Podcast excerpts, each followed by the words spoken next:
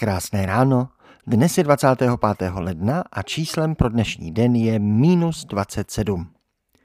Co by to bylo za snídani o vývoji cen českých potravin v uplynulém roce a od začátku covidu, kdybychom se nevěnovali tomu evergreenu českých nářků nad zdražováním, který stvořil nové pojmenování investiční máslo. Tak se dnes podívejme na výnosnost této investice a ceny dalších mléčných výrobků podle dat přímo z posvátné krávy srovnávacích statistik Eurostatu.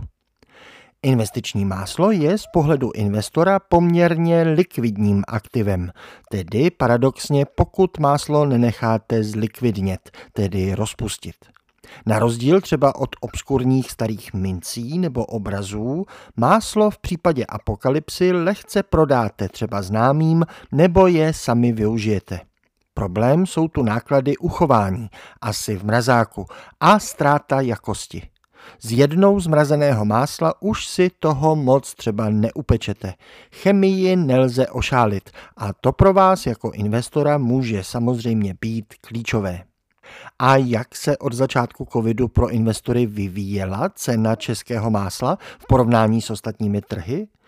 Pokud jste investiční máslo nakoupili v lednu 2020, tak jste do léta splakali nad výdělkem. V Česku máslo zlevnilo o 12% a celkem výrazně levnější zůstávalo půl druhého roku až do srpna 2021, kdy se teprve vrátilo na původní úroveň.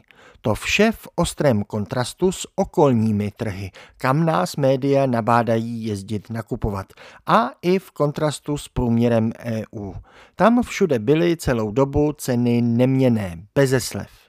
Pak nastalo druhé období zhruba jednoho roku, kdy ceny másla rychle stoupaly.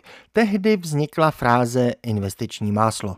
U sousedů a v celé EU ve stejném období sice máslo také rychle zdražovalo, ale z okolních zemí u nás ceny vrcholily nejvýše v říjnu 22 na 62% proti před covidu. Z toho pohledu má přeci jen lidová slovesnost něco do sebe. Navíc, když u nás máslo zdražilo z té dlouhé covidové slevy. I třeba v Německu vrcholily ceny níže, 56% nad původní úrovní.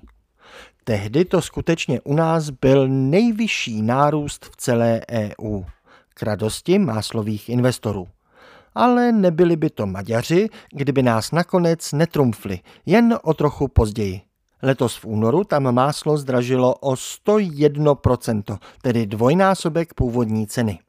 Pak ale přišel na máselné trhy krach cen. A nejrychlejší byl právě v Česku, kde na přelomu let 22 a 23 zlevnilo máslo o téměř třetinu za pouhý půl rok. A pád cen pokračoval po většinu roku 23. Nyní jsou naše ceny minus 23% než před rokem. A o číslo pro dnešní den minus 27% níže než na cenovém vrcholu. Opět největší roční propad nejen v okolí, ale i v celé EU. Tentokrát nás ale Němci drobně předčili. Na místo našich minus 23 měli minus 26%. V porovnání s cenami před covidem je na Slovensku máslo dražší o 41%, v EU o 25%, zatímco u nás o 18%. A protože průměrné příjmy za tu dobu vzrostly o více, můžeme si už zase dovolit více másla než před covidem. A co ostatní mlékoviny? V cenách mléka samotného jsme setřásli máselnou konkurenci Německa a opět vévodíme v ročních slevách a v nízkosti celkového zdražení od roku 2019. Loni naše mléko zlevnilo o minus 11,5%, v Německu necelých minus 8%, v EU minus 3,5%, na Slovensku minus 1,5%. Proti roku 2019 je dnes dražší o 26%, ale v EU o 34%, na Slovensku o 48% a v Polsku dokonce o 52%. Proti nám dvojnásobné zdražení. A co třeba takový investiční sír? Ten přeci může dobrým stárnutím dokonce zvýšit svoji hodnotu. V EU síry loni zdražily o 1%. U nás zlevnili zhruba o 5,5%, opět nejvíc v okolí.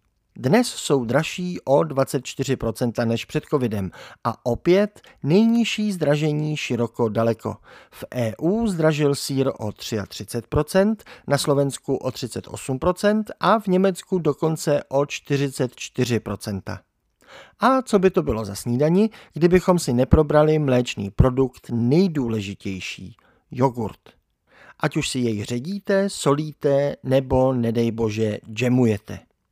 Tady jsme jedinou zemí v okolí, ve které loni jogurty zlevnily, zhruba o 1,5%. V EU zdražili o 2%, na Slovensku a v Polsku o 6 respektive 7%. Podobně jako u hovězího si dejte pozor na Islandu. Tam zdražili o víc než 12%. Pardon. A ne, opět to není tím, že u nás ceny jen klesají kvůli vyššímu zdražení předchozímu. Od roku 2019 u nás jogurty opět zdražily nejméně v okolí o 22%, v Unii o 32%, jinak v okolí o 36 až 43%. Na Slovensku tedy dlouhodobě zdražili skoro dvojnásobně proti nám takže ani v mléčných výrobcích nemáme konkurenci v tom, jak se zlevnilo za poslední rok a jak málo se zdražilo za poslední čtyři roky. Snad jen v investičním másle nám Němci šlapou na paty. Po vašich patách ať dnes nikdo nešlape, ať už někam cestujete nebo ne a ať už tam budete potřebovat nohy bez puchýřů nebo ne. Snad s vámi moc data neotřásla, jak dopadla investiční másla. Hezký den.